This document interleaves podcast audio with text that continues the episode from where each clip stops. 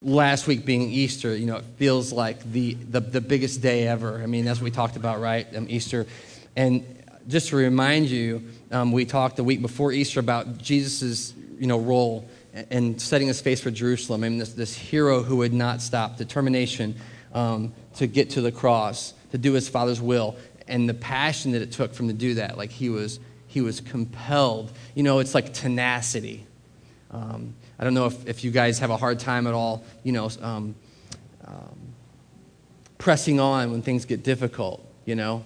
But that's an attribute and a gift of God. And we've seen it in Christ Jesus as he prepared for the cross, that he would not be turned away, even by those who loved him. Um, today we're talking about, about, a little about Peter. And Peter was one who said, No way are you going to go die. No way. And uh, Jesus said, I, I am going to do that, and did. But then last week, so first we talked about the determination that Jesus had this. Last week on Easter, we talked about this miraculous thing of resurrection. Because when Jesus walked around the earth, he, he, he did miracles, and we know that. But, but there was something in his own death that seemed final. You know what I mean? Like, it was fine that he could do things while he was alive, but whenever Jesus died, it seemed hopeless. That was, that was kind of the point of the cross. Matter of fact, if you think about the cross from another perspective, from the Romans' perspective, they wanted people to see the cross as the end of everything. It was the final judgment, the final decision, it was the final expression of power. Um, last week we talked about um, the resurrection, but you remember that the crucifixion happened on a place called Golgotha. It was called the place of the skull. And it was outside of the city gates. And when you come out, you would see it up there. It was looming all the time. Death is waiting if you disobey us. You will, you will not you know, stand. We will judge you. And you'll recall that Christ was crucified on that same place. And last week, Easter, the reason it's the biggest deal ever was we talked about the passion of a father's love who would not who, who, who would reach beyond the grave for his son. I mean, that's the miracle. As a matter of fact, Scripture tells us that that is what, that is, what um, is a marker of Jesus' own deity. That means that Jesus is God because he was raised from the dead, right? God himself raised his son from the dead. That's what the apostles proclaimed in the book of Acts everywhere they went. And so we have this two weeks where we have Jesus kind of facing the cross, the hero's determination, the passion. And these are things that we can see in our own lives that we already recognize. And then the Father's great love that even though he dies, he will be raised. And, and that's a promise that's not just for Jesus, but for all of us. I remind you at the end of last week that that's what the scriptures say, that we also will be raised. Ezekiel today, what a great reading of scripture. Dead bones in the valley. And God says, Do you think, Son of Man, I can raise these dead bones to life? And literally, if you read the, the passage of Ezekiel 37, um, it's profound because God says, I can do it. I can do it. I can breathe life into death. And that's our hope and resurrection. But that's where I want to turn this third week of the Passion series, and I want to talk about the passion of, of an inspired person, right? I want to lay a little groundwork, and then we're going to open the Word and see what it has to say to us today. But I don't know if you know the, the word um, in the New Testament for spirit is pneumos, right? But literally to be inspired means to be filled with the Spirit. You know, do you guys have like anybody in your life that inspires you? Do you have people in your life? Do you see? I know some of you guys wearing Cardinal jerseys today. Maybe the Cardinals are going to inspire you. I know Dale's wearing his Cubs jersey because the Cubs have inspired him, right? Um, I, I know that for some of us last year, there was a guy that inspired us a lot until he left St. Louis, and now no one's inspired anymore by Albert Pujols. There was a guy who inspired us named Big Mac until there was this thing called the steroid controversy. Now no one's inspired. No, but looking now, I mean, these people press on. Who, who is it in your life that's inspired you? Inspired you. The power of an inspirational person. Uh, I, I, I'm going to make a case today. I don't want you to think like, oh, hey, let's check it out. People are exciting because there, there, are a lot of people who can get you inspired. Matter of fact, sometimes you can come here and you might think, man, I'm so inspired. This is great. And then you leave and you go, what happened? Today I want to talk to you about the reality of a triune God. We say this all the time, you know, three, three, uh, three persons in God. And the first week we saw this dedication of a son who was going to go to the cross. The last week we saw the, the a father's love who would reach beyond the grave. And this third week we see the inspiration of the Holy Spirit. It's the third person of the Trinity. It's a he. He has a pronoun and he is moving and active in our life. As a matter of fact, this is the reality. that I think when we see people who really inspire us, we are getting glimpses of the divine. I'm not saying they're all divinely inspired. That God's Spirit living in us, as Ezekiel said, I will put my breath in their bones.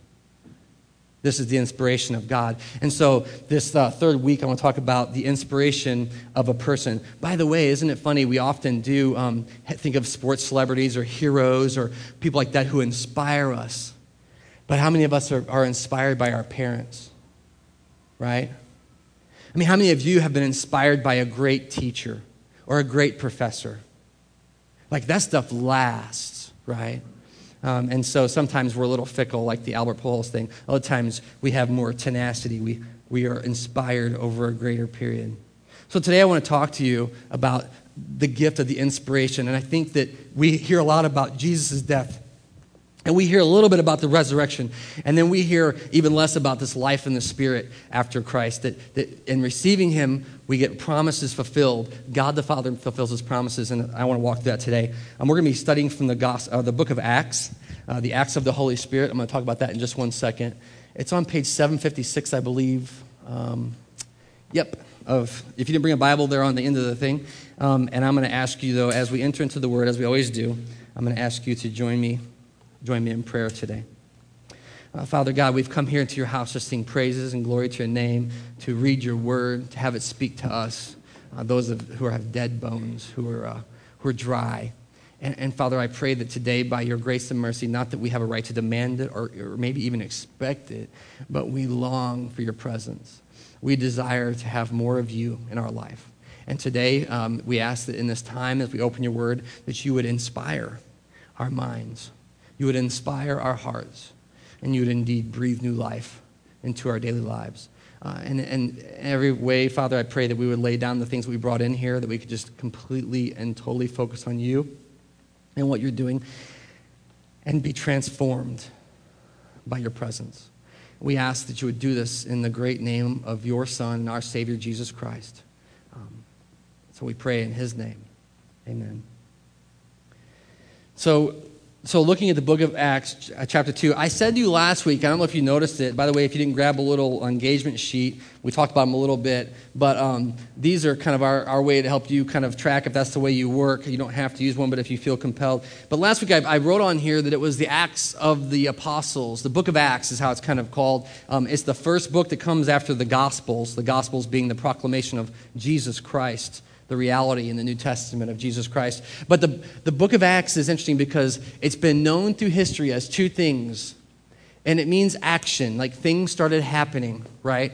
And, and, the first is the Acts of the Apostles. Now, you'll recall that right away, after Jesus ascends into heaven, Peter gets busy. Peter, the guy who's like, You're never going to die, as soon as Jesus raises and he sees him, he's like, All right, let's start doing some stuff. And so the Acts, uh, book of Acts starts with the Acts of the Apostles. And yet, the reality, if you look at the book, if you start reading it, the reality is that as you enter into the second chapter of the book of Acts, the book just takes off.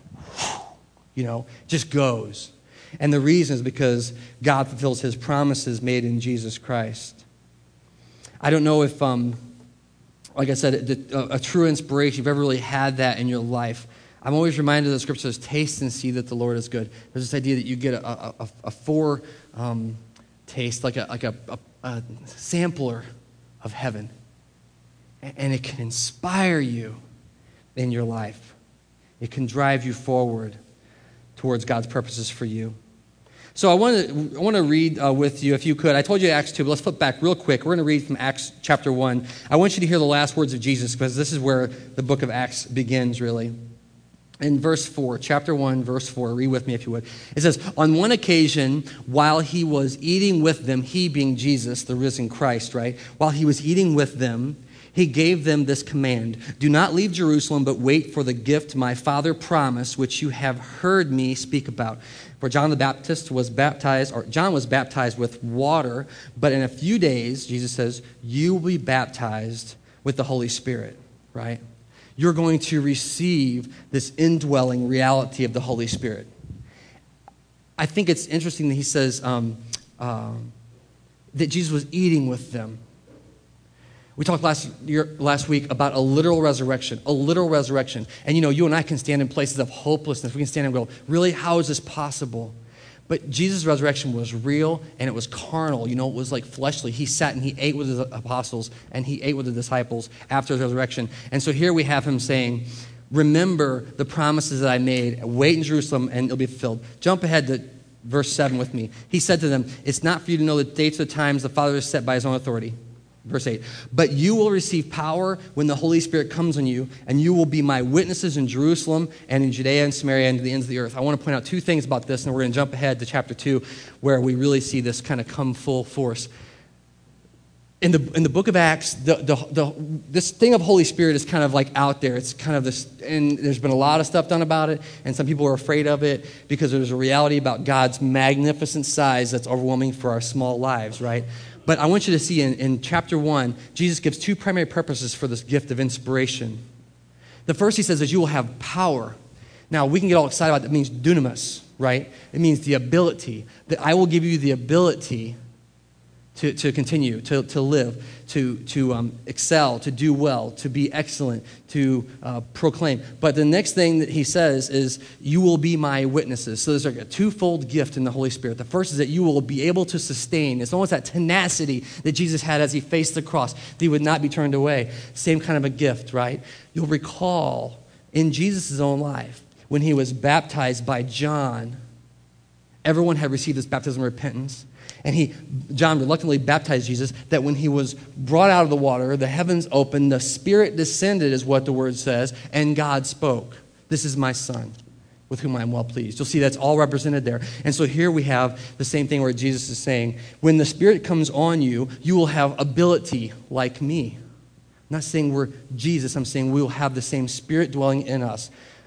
For these things we talked about the last few weeks spirit of uh, tenacity, right? Determination spirit to be raised from the dead, not of our own power, but of a God who loves us so much that he would give his only son that we could be raised to new life. And then this week, this, this, this ability to be, um, to be baptized, surrounded. But the second thing is that as witnesses, it's just that simple, right? The power that God gives us is to bear witness to what he is doing in the world.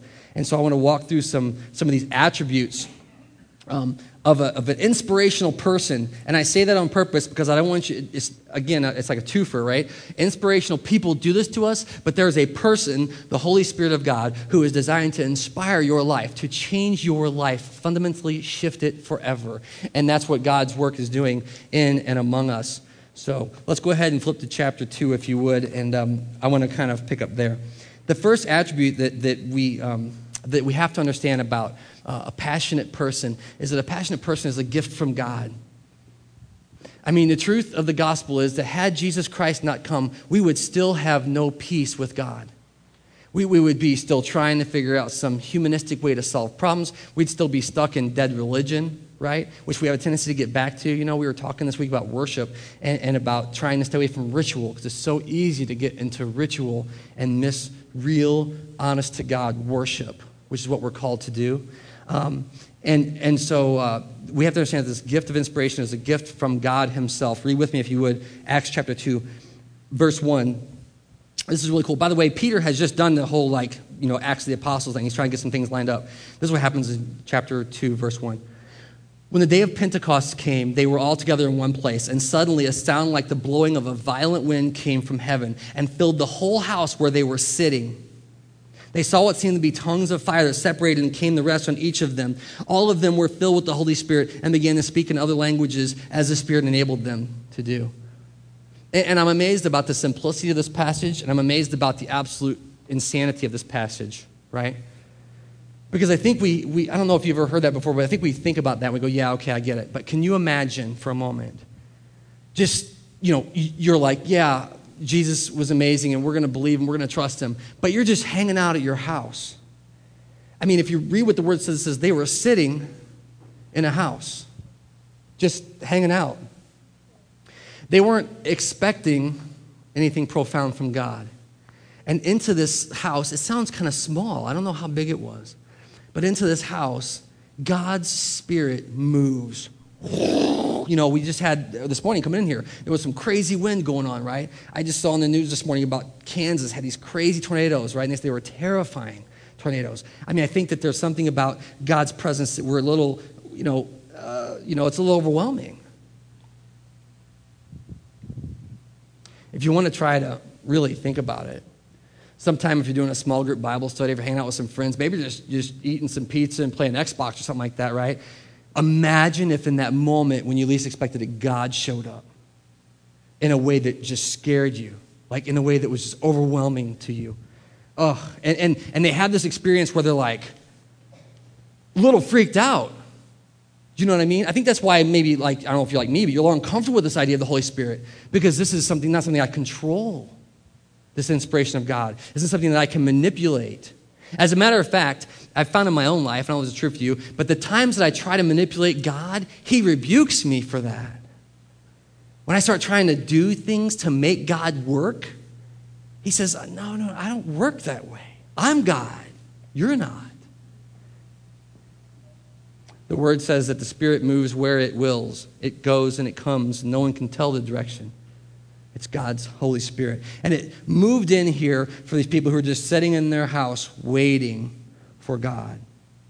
The other thing that I wanted to point out, because this, you know, the Spirit, the inspirational person is a gift from God, is that um, each one and every one was inspired. That's a beautiful word. Like, I don't know, because, you know, I, there's some people I see and I'm, I get uncomfortable with them. I'm like, dude, I don't know. Is that the Spirit of God? That seems kind of crazy, man. What are you doing? I think that what's amazing is that in each person, in every way, look around, I mean, this room right now, can you imagine? In every way, God's Spirit is working in your life. Now, see, some of you are like, I don't know about that stuff right? Is that going to work? Does that make sense for me? It's a little scary because he might move differently in your life than your life. And what's God doing?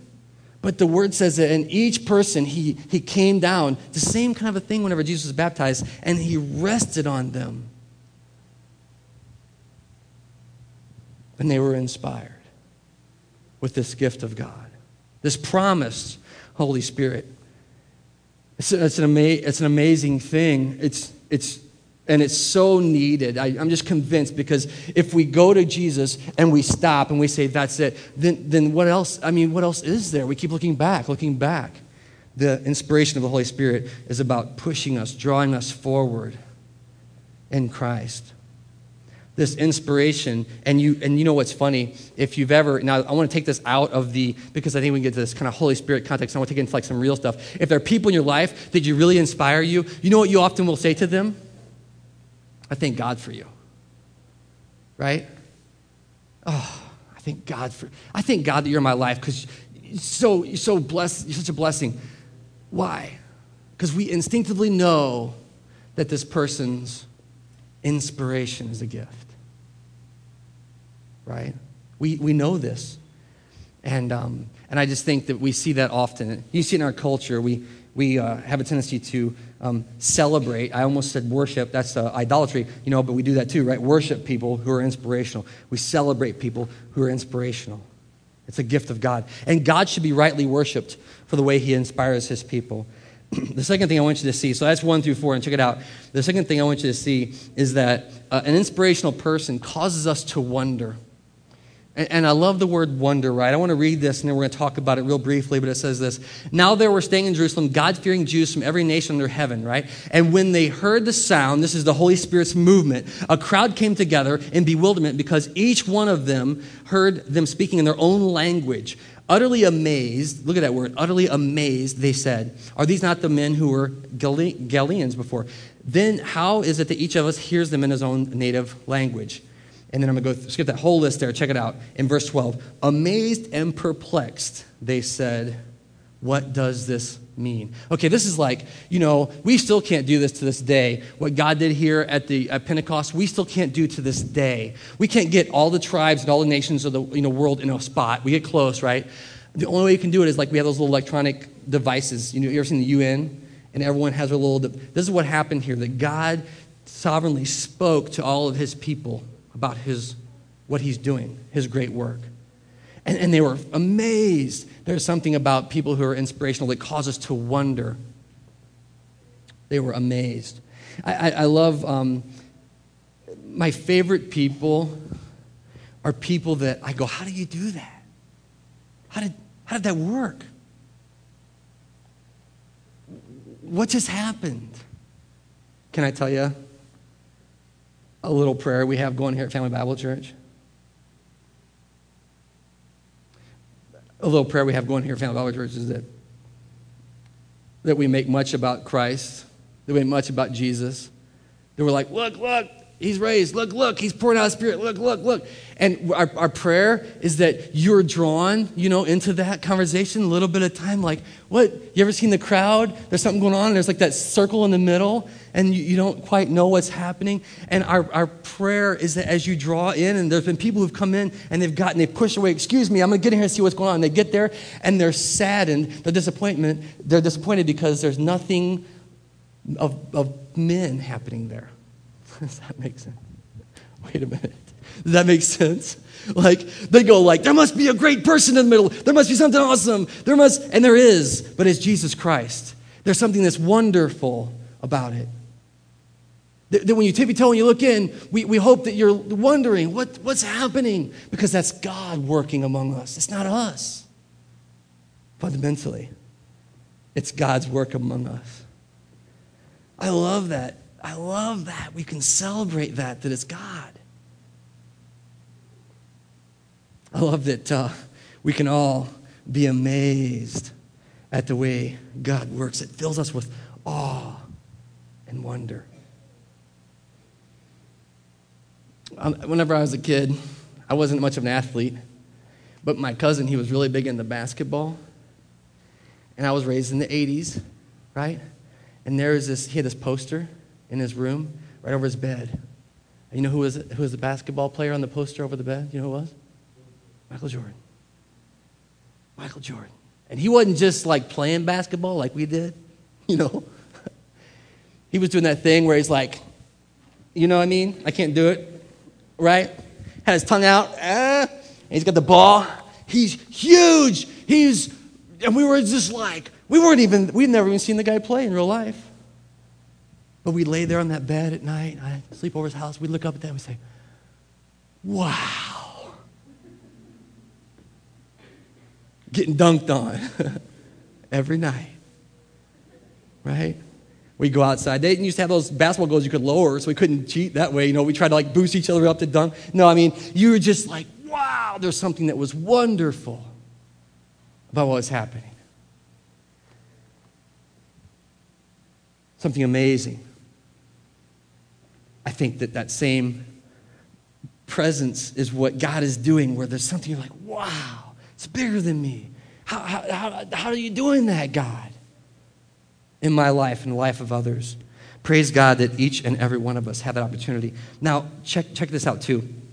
Um, as if, you know, because some of you guys are like, you know, Jordan, 80s, what are you talking about, right? But you know, what's funny is like this, this there's um, a sport drink, uh, Gatorade, and they, they still have a slogan. What does it say? Is it in you? Right?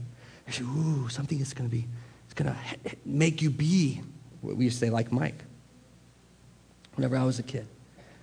This wonder is it possible to be that way? God's Spirit says it is because God says so. Look at their what they're amazed and perplexed in verse 12 and they say, "What does this mean? It's got to mean something. The spirit of God being poured out, it's got to mean something. This death of cross, Christ on the cross, it's got to mean something. The resurrection, it's got to mean something. What does it mean?" and that still happens today. I'm telling you right now in the church, this still happens today, people. People are still going, what is, what is, what's going on here? What's happening? One of my favorite things to do is get together other churches. We talked earlier about the afternoon of music to rock your soul. Get together and you go like, that's what's happening at Family Bible too. We see that same, why? That's God. It's not about us. God's work. And we can celebrate and praise him for the way that he's moving. All right, check it out. So they say, What does this mean for us, right? They're amazed, they're filled with wonder. The next thing about an inspirational person is they're often misunderstood, okay? They're often misunderstood. And you see this anytime someone is excellent or great. I mean, because they're, they're so driven, they're kind of, they're, they're maybe quirky, and you just go like, dude, I don't even get it. Like, what? I, I don't even know what you're about. There's this reality that people who are inspired are often misunderstood. One of my favorite things, uh, whenever I was going to Greenville College, actually, one of my favorite things to read was there was these, these old um, saints, these people who were just, matter of fact, I gave a book away to a few people recently called um, um, Practicing the Presence. Uh, I think it's what it's called. It's by Brother um, Lawrence. and he's a monk and he just he, he was on this kind of track to be a priest and be a regular monk and stuff and he just got kind of decided i'm going to move out in the woods and just seek god and see what happens. He just kind of threw his whole life away to do that. And, and what was amazing about brother lawrence is that he, he, he wanted to take nothing else except for god's own presence. That's what he wanted. He didn't want like ritual. He didn't want like religion. He wanted god. And he was going to die trying. He was going to do whatever it took and, and, much to his amazement, the older he got, the reason we have this book called Practicing the Presence of God is because as people began to taste a little bit, they get around Brother Lawrence, they say, hey, he's different, something's going on with him. They beat a path to his door. He wrote letters reluctantly to his friends about what he had discovered in God. You'd almost say he's kind of, kind of selfish about it, you know. Some people said he was crazy. Some people did not understand it. There were other folks, I can't remember their names. There were, there were saints, brothers and sisters, who were so like so in, engaged with God's presence that they, that they were off-putting to others, that they didn't. Uh, we, we call them saints now, but back then they were kind of ostracized. They were misunderstood. Look, look in verse 13. While in verse 12, some people were amazed and saying, What does this mean? In verse 13, some people were saying, These people are drunk. They're, they're, they're drunk. You'll recall that um, it says, Some, however, made fun of them and said they've had too much wine. They are not doing things of God. This makes no sense. I don't get it, so it can't be possible. That's where a lot of us live our lives, I believe. If I don't understand it, it can't be possible. And so we check out. What's interesting to me, too, is at one point in Jesus' own ministry, Jesus' own ministry, right? We love Jesus Christ, we celebrate his life. And there was a point in his own ministry where his mother and his brothers came to get him and said, We're going to take you home. You've lost your mind. To Jesus. They said, We're bringing you back. This whole healing thing, we don't understand it. This whole, you know, you're, you're calling God your father, we don't get it, and you're coming back with us. Often, inspirational people are misunderstood. And I think, again, we see this not just here in Scripture, but we see it in our lives as well.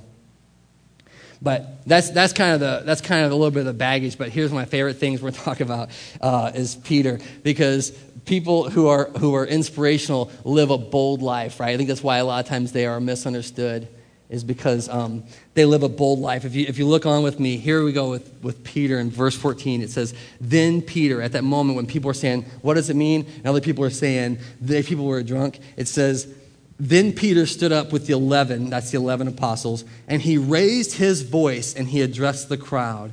And he said, Fellow Jews and all of you who live in Jerusalem, let me explain to you what is happening, listening carefully to what I say. These men are not drunk, as you suppose. It's only nine in the morning. No, this is what was spoken of in the prophet Joel. the reality is that for, for Peter, he gets this boldness this boldness. And I, I think, and I don't know, church, if you if you want that or not for your life. Like maybe you maybe you want like the safe, you know, maybe you want like the take it easy Christianity, the kind of leave me be kind of Christianity. But there's something about God's Spirit that, that He compels us toward a bold life. And that boldness doesn't always mean brashness, it doesn't always mean like bigness. But it means that we are going to live uh, under conviction, I guess, right? I mean, there was a point here where Peter can't take it anymore. He's watched it long enough. He sees people are amazed and he says, This is the time, this is the place I'm going to stand up. I'll remind you. this is Peter, the same Peter that denied Jesus on the way to the cross, Peter. This is Peter that probably knows that if the people don't believe what he's saying is true, he's going to die. Wait. This is Peter who takes his first steps towards his own grave. Do you know that? Peter, right? Foot and mouth Peter. Jump out of the boat, Peter. Peter ends up going to the cross himself, persecuted for what he believed. An inspired, an inspirational person lives a bold life. And I love that we see Peter here turn the corner and, and just be bold for Christ. Bold in that moment in time. Bold as God moves. Verse 17, this is what the word says. In the last, this is Peter talking from the prophet Joel, by the way. He says, In the last days, God says this I will pour out my spirit on all people. Your sons and daughters will prophesy, your young men will see visions, and your old men will dream dreams. Even on my servants, both men and women, I will pour out my spirit in those days, and they will prophesy. I will show wonders in the heavens above and signs in the earth below blood and fire and billows of smoke. The sun will be turned to darkness and the moon to blood before the coming of the great and glorious day of the Lord. Here goes. And everyone who calls on the name of the Lord will be saved. This is Peter. And he's quoting right from the prophet Joel, and he's saying, God talked about this time. Because there were people in the crowd going, This doesn't make sense. This isn't what we think is supposed to happen. We're uncomfortable. And Peter says, No, no, no. God talked about this. And he kind of reshapes what they're what they're seeing. He explains to them from the, by the way, the prophet Joel is written in the Old Testament, right? So it's not even, it's right here. That's where it's at. And it's like, he just like pulls right out. And he's like, this is exactly what's going on. And we should have expected this. And this is what God is doing here. And he goes on to this whole long story. It's a sermon. He starts preaching. Peter, right? Starts preaching. Inspired by the word of God. And so he has this bold, bold life. Now, I want, I want I want to, what he does see is he says this. He says, You know what you're seeing? Well, let me tell you what you're seeing. And he explains it. He says, This is what God is doing. You're seeing God move in your life. And, and this is the hard thing because sometimes, like, if you're like me, like I said, you kind of go, Wait a minute, I'm not sure what that's about. But I would encourage you to wonder and watch what is happening. I would encourage you not to flee, to run away in terror, but to, to think, Is it possible that God is at work? Because here Peter says, this is what God talked about for my people. Peter's going to make a case that this is actually normative for God's people. That if you believe in Jesus Christ, the Spirit of God is given to you as He said, and you have, it, have Him living in you, the presence of God. I want to I want to break out for just a second here and talk about two, two different things. This is two things that happen, right? Is that, you know, the, the, when Paul writes his letters, he says that there's a battle inside of you. But Paul actually makes the case that before you know Jesus, you can't do right. He, he says there's no righteousness without Jesus Christ, none at all. He says it's like filthy rags. Anything you do that you think is good before Jesus is a waste, is what Paul says. But then Paul says, even after you believe in Jesus Christ, there's a spiritual battle within you where your flesh wages war against the spirit. That means that that's normative, that whenever you see those things, you go, I'm not sure, but that desire that battle is real. It's found in the end of Galatians where he says, There are fruits of the flesh and fruits of the Spirit. This battle begins when we come to faith in Jesus Christ. And so Peter here talks about the reality of the Spirit of God. All right. Now, um, the other thing that he does is, is he changes. I can't push my slides anymore. Oh, hey, good job. All right, magic. Let's see. Well, push one more. So he, he, he says, I'm going to change how you see things. And that's what I think my, my favorite thing about inspirational people is that you can be looking at something for a very long time and go, I don't get it, I don't get it, I don't get it. And, and someone can come up and say, like, look at what you're seeing. And they show it to you and you're like, ah, I got it. That's awesome. The inspiration of the Holy Spirit is like that. You'll see things for the first time with new eyes. Um, and it's just an absolute gift of God, as we already talked about. So he says, uh, I, I want to point out one thing. He says, in those days, he says, Young men will see visions and old men will dream dreams. I love that passage of scripture. It's fulfilled. That it's not as if everything is over when Christ came, it's as if everything's beginning at that time. It's as if the whole of creation has been waiting for this moment in time when all will be brought to righteousness in Christ, and therefore we can look forward with Him at what He's doing in the world. Visions and dreams. Uh, I told you earlier about what's happening at Family Bible Church. I don't know if you believe me that we're just like worshiping Jesus, like what we do in our times. We pray together and we seek God's face, you know? And so here's what happened recently. We were talking and we're like, you know, what is God doing at Family Bible Church? And we, we, we talk about that all the time. What's happening? And then I, there was this kind of rebuke that came from outside and outside of our circle. And um, it came and they said, you know, if God is showing things, if God is at work, he's going to reveal it to the church, all the people. Not like a few of the people, not like some of the people, but he's going to start showing multiple people what his vision is for the church, even Family Bible Church. So this morning I was pretty excited because when we talk about this, it says the uh, old men will um, uh, see visions, the young men will dream dreams, or vice versa. How's that work? Let's see. Because I, I, got, and I'm not sure if I'm old or young, so I'm not sure where I'm at in the visions and dreams thing. Okay, okay, I'm old. But some of you are still young, so you're going to be dreaming, dream. But I, I think that what is it that we can see together? And so I'm actually going to invite you into this process today.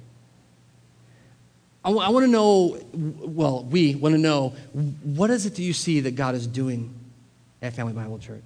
Today, we, we ask you to grab a, an engagement sheet, and on the bottom, there's a space for comments and prayer concerns. It's at the very bottom, it tears off. Um, I'm going to invite you, if there's something, and if it don't happen today, you can actually just email us. Um, we set up, I set up a thing called dreams at familybc.org. It's just an email catch all address.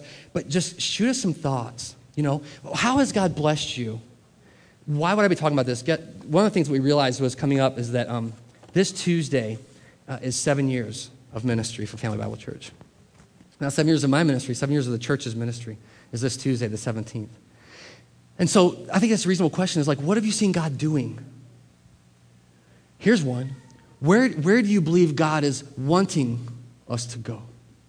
Where do you sense? And you kind of go, eh, this is your job, right? You guys figure this out. All I'm saying is this you're welcome into the conversation. If you have thoughts, if you have prayers, if you have concerns, I can tell you I've seen a few people, I'm hanging out with them, and you know when you see it, they'll say, hey, you know what to be doing? To be doing this. I'm talking about like a program, I'm talking about like real, like reach out ministries, you know, share the gospel stuff. And uh, it was beautiful to say, ah, God's given us a vision for what needs to happen.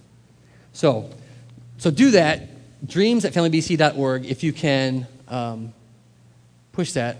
Um, send that to us. We'd love to hear what's going on. Okay, I'm going to I'm to move on. So they change how we see the world, right? And then look at, at verse 36. We're going to jump down to verse 36. I'm going to wrap up. It says this Therefore, let all of Israel be assured of this God has made this Jesus, this one whom you crucified, both Lord and Christ, right?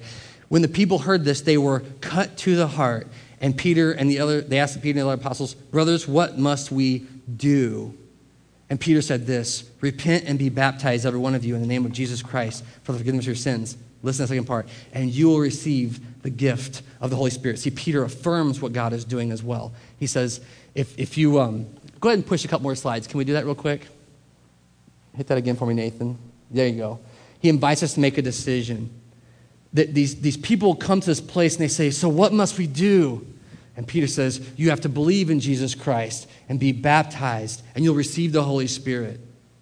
Right? Now, we do celebrate uh, immersion baptism and Family Bible. That's not the point completely here. The point is, in this moment of belief, you receive the gift of God. I think baptism is an important part of your journey, but I don't think that that's exactly what we're talking about here when he says, If you believe and receive it, you will be baptized in the Holy Spirit. And so, um, so he affirms the same thing, but he invites all of us to make a decision about what we believe. If, you, if you've never thought about this before, everything with Jesus Christ comes down to a, rela- a relational decision. I mean, everything. Everything you face in your life. You get to that point, and, and the question is do you trust me? Do you trust me? Every time. It's a relational question. And so the last thing is this in verse um, verse 40, it says, With many other words, Peter warned them, and he begged them, Save yourselves from this corrupt generation.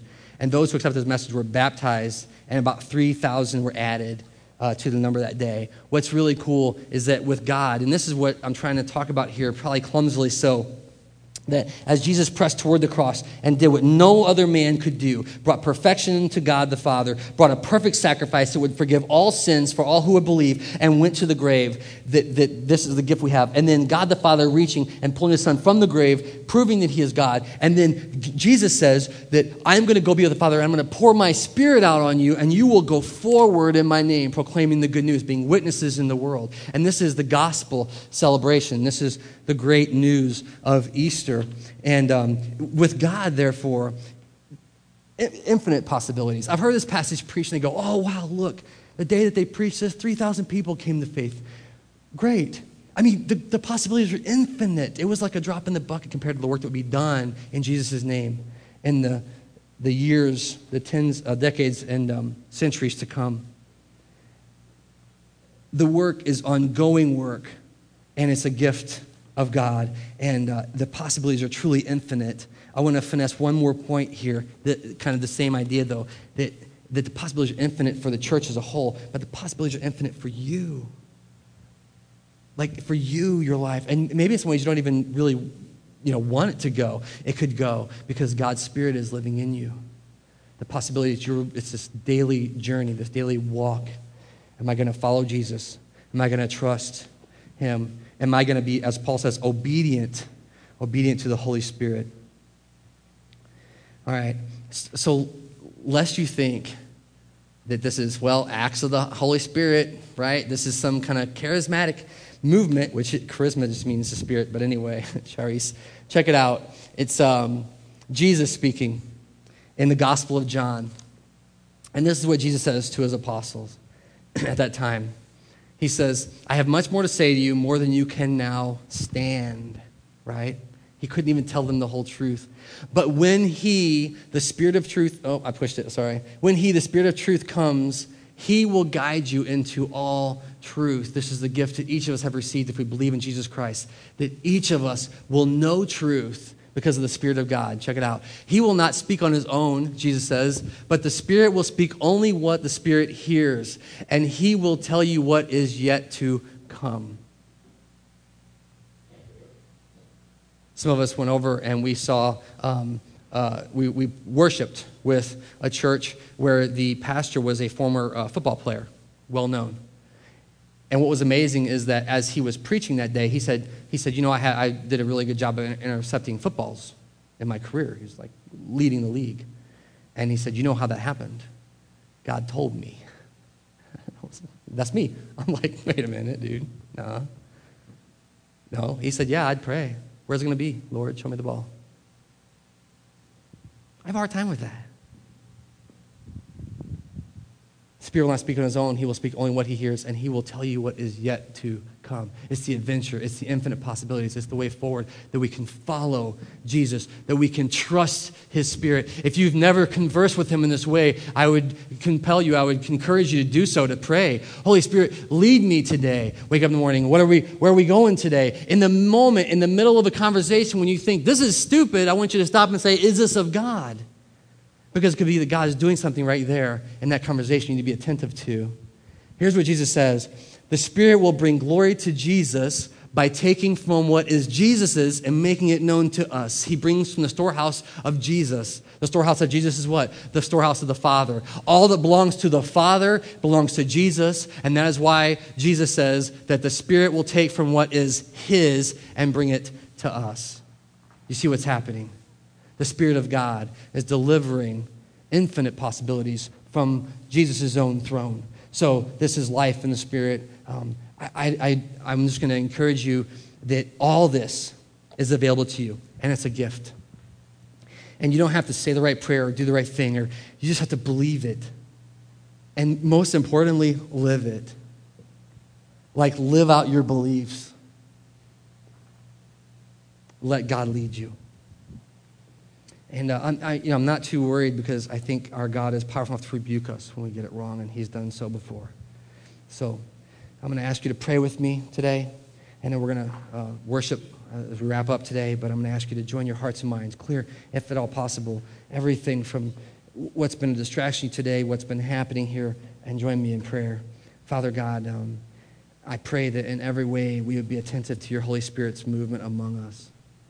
Father, in every way that we come and, and we just live our lives uh, indifferent to your presence, I ask you to forgive us for that sin. I ask, Lord, that you would make us attentive followers, obedient sons and daughters. We heard today this great story of your outpouring. And Father God, today, I, I, sense your presence and I pray that I would continue and that the folks here would continue to be more obedient to you each day. And Father, for those um, who are here who don't even know Jesus yet. I pray that your Holy Spirit would convince them that it would not be a human uh, position or some logical, but an absolute pure movement of yours that would forever change their heart and life. And then for those of us who know you, Father, I pray that we would live in every day in step with your Spirit's movement, that we would be attentive to his word in our lives that we would be just following from this great treasury the gifts that he brings to us, the knowledge of what is to come. And so, Father, in every way today, I pray this is glorifying to you. I pray that we would have passionate lives, Father. that we would live in a manner glorifying, worthy of the calling we've received. And um, I just ask, Father, that in this time you continue to bring glory to yourselves um, just from broken minds and broken hearts, from people who don't have it all answered, have it all figured out. Um, that you would somehow be glorified uh, through your indwelling spirit. And may this be so uh, because we believe in your Son, our Savior Jesus. We believe in the totality of his sacrifice on our behalf. And we live in the freedom that he's granted us. In his name, amen.